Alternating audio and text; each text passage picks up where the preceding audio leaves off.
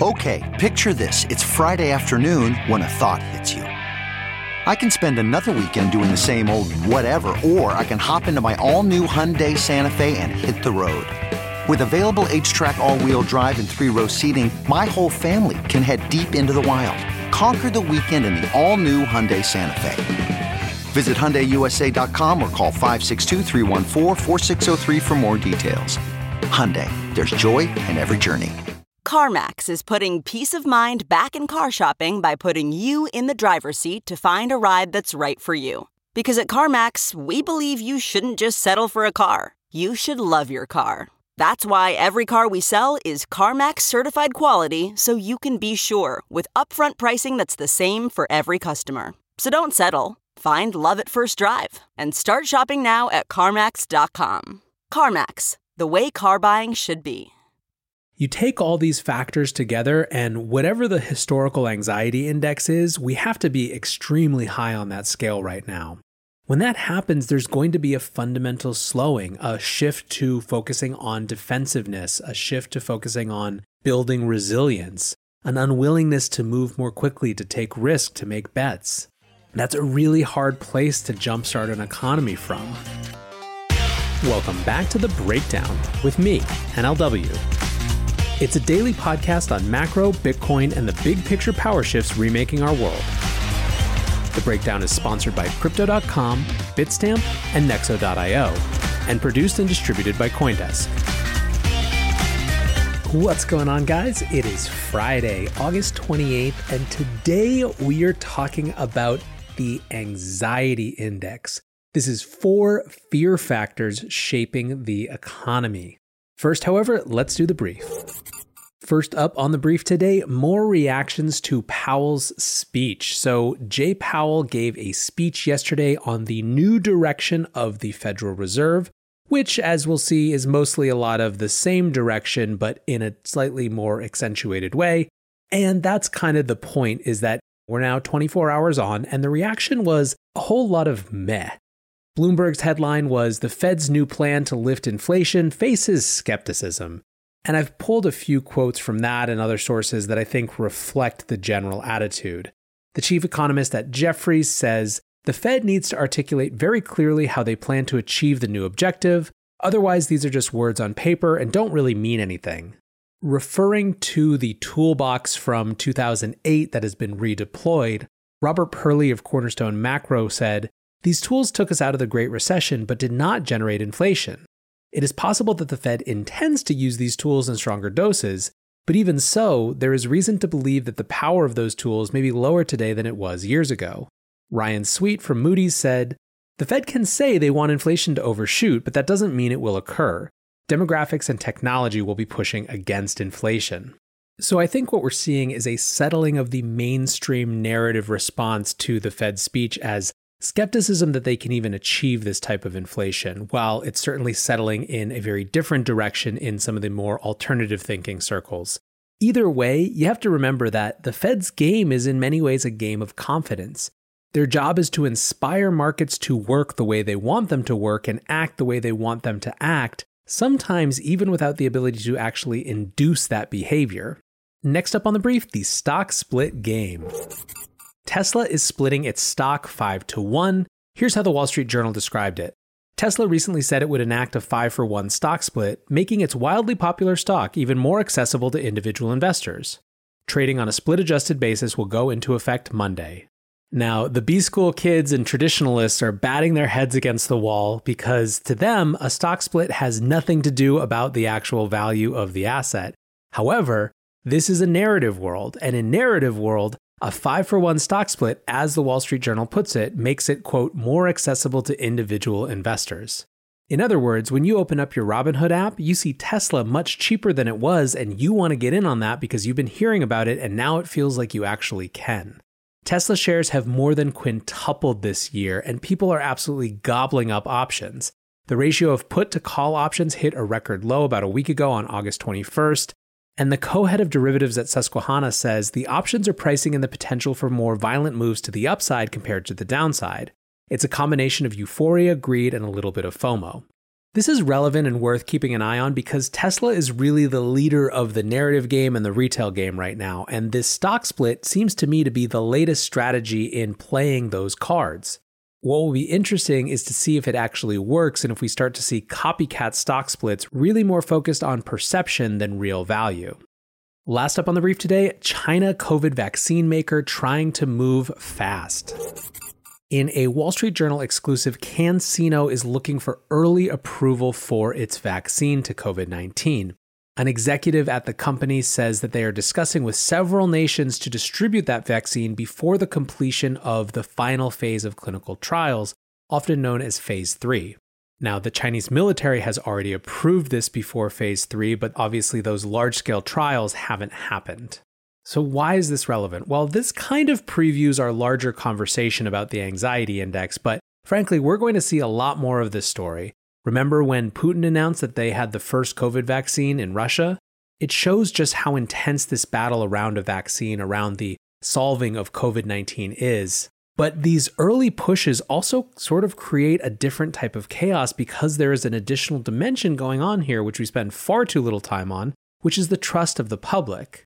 It's a red flag to them, even if they're hungry for a solution like a vaccine, when these potential vaccines aren't going through the full process of trials. This, in fact, is the perfect segue to move us to our main topic the anxiety index for fear factors shaping the global economy. So, what is the anxiety index? Well, it's a thing that, in terms of just pulling it together, is a name that I just made up. But really, what I want to look at here are the things going on in the world that shape specifically consumer sentiment, which, of course, shapes consumer demand, which, of course, is at the center of a global economy based on consumption. And for that, right now in 2020, you have to start with COVID 19. I believe that there are a number of dimensions about how this plays into the anxiety index. First of all, there is an economic dimension to this, right? Am I going to be able to do my job? Will it be prevented in somehow? Will the economy be shut down again? Will people keep coming to my store if I'm a small business owner? These are all realistic and very serious concerns given what we've seen over the last half year. There's also a health dimension, of course. The cases in the US are growing for the fourth day in a row again, and people are wondering will I get sick?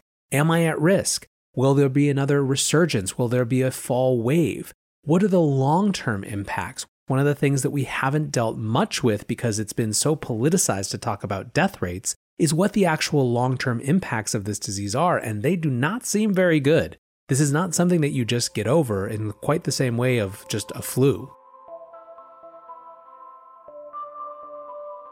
What's going on, guys? I'm excited to share that one of this month's breakdown sponsors is Crypto.com. Crypto.com offers one of the most cost efficient ways to purchase crypto out there, as they've just waived the 3.5% credit card fee for all crypto purchases. What's more, with Crypto.com's MCO Visa card, you can get up to 10% back on things like food and grocery shopping.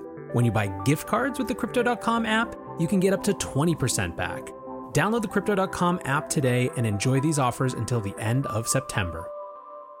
Bitstamp is the original global cryptocurrency exchange. Since 2011, Bitstamp has been the preferred exchange for serious traders and investors, trusted by over 4 million customers, including top financial institutions. Bitstamp is built on professional grade trading technology.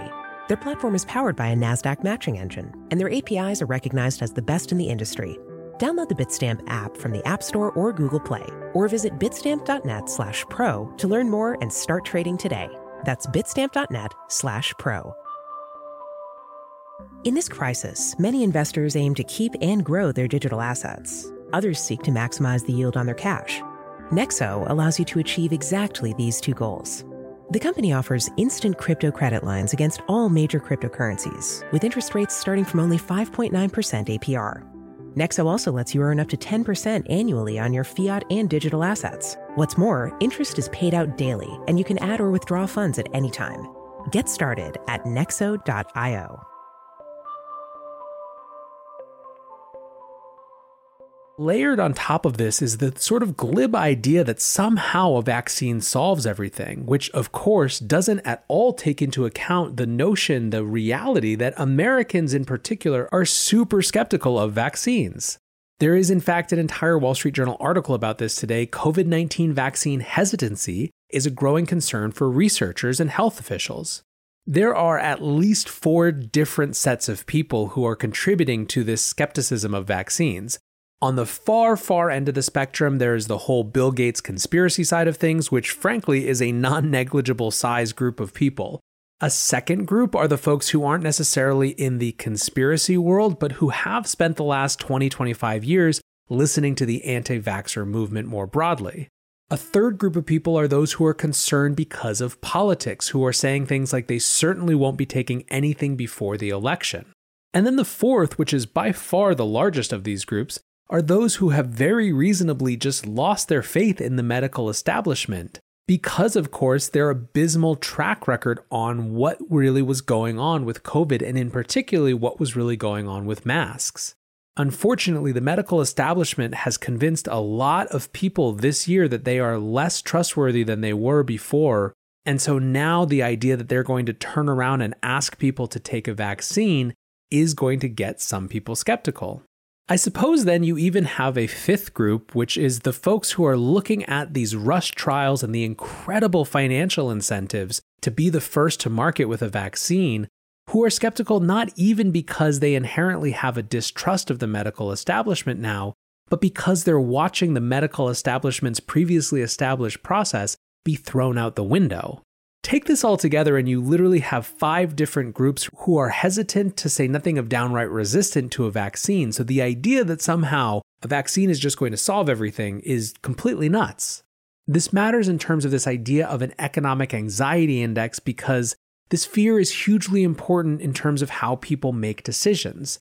If they're taking risk minimizing positions, they're saving more, they're spending less, they're doing fewer things. And of course, there's a world in which that just seems like healthy economic behavior, right? They're designing for resilience. However, that's not the way that we've structured our economy and our society. It depends on people getting out there, spending money, and doing more things. And this is the direct enemy of that there is unfortunately growing evidence that people are settling into this more defensive posture. The growth of consumer spending in July was a slowdown compared to the strong rebounds in May and June. It was still a growth, but it certainly wasn't anything like the quick rebounds we saw in those earlier months, and that reflects, in particular, the rise again of cases in July. So, if COVID is the obvious anxiety index contributor, let's talk about a few things which maybe have a more indirect impact, but I believe are still part of this. The first is let's just recap the monetary policy side of this. This is obviously a little bit less about individual decisions and more about corporate decisions and investment decisions, but I believe that it merits at least discussion. And so, really, I just want to point out that there is a fear and anxiety on two totally different sides. On the one hand, are those who fear that this new policy, this new lenience with inflation is going to lead to runaway inflation at some point, believing that it will hit the poorest first. On the other are those who are convinced, as we mentioned just a few minutes ago, that the Fed is powerless to stop the demographic and technological deflationary forces that will themselves drag the economy down. And the point again, coming back to who this is going to impact, is that people who are worried about these types of things may be less inclined to bet on long-term R&D and themselves take more of a defensive posture, which could contribute again to the slowing down of the whole economic growth engine. A third fear factor on the anxiety index is the US China trade war. And again, on the one hand, this is more focused on businesses and professionals. There are specific industries that follow this most closely. In many ways, for regular people, this is just a political football, and certainly we've seen a sort of one upsmanship about who can be the hardest on China right now. However, there's a few ways in which that's breaking down, and this is impacting regular people a little bit more. The first has to do with trade relationships where it is, in fact, smaller people and smaller businesses that are impacted, particularly in agriculture. One of the big parts of the phase one trade agreement had to do with how much China would buy from the US of agricultural goods. Right now, prices for corn and soybeans, which are both having banner years in terms of supply, aren't rising. They haven't risen since the start of the year, since that trade agreement was signed. In fact, most active futures are actually down. Corn futures are down 16% since the start of the year, wheat is off 6%, and soybeans are off 5%. These numbers seem abstract but have incredible impact on the farmers who are actually growing these crops. Another fallout of the US China tensions, while much stupider, still I think drives the point home that this is finding its way to individuals. Of course, I'm talking about TikTok and the millions of TikTokers who are wondering if they're going to have to flee to new apps within just a few weeks. This may seem frivolous, but one, you do have a new class of social media influencer who's trying to build their profession around these channels. And two, more importantly, you have this whole generation of young people who are having this make the reality of US China tensions very poignantly clear and impactful to them. Finally, there is, of course, a whole lurking military dimension and a military fear underlying this issue. And as soon as there are any indications that this is moving from any sort of cold to any sort of hot conflict, it implicates us all in a very different way. The last factor I want to touch on just very briefly in this anxiety index is election instability. The conventions are both over, meaning that we are in the major last run, biggest phase of the presidential election. And no matter what side you are on, including no side, everyone feels primed for not just a bloody battle, but for even a potential non acceptance of the result. In fact, I've heard people on both the left and the right wax poetically about they hope that it's a runaway landslide, at least one way or the other, so that there isn't that potential for rejection of the results. You take all these factors together, and whatever the historical anxiety index is, we have to be extremely high on that scale right now.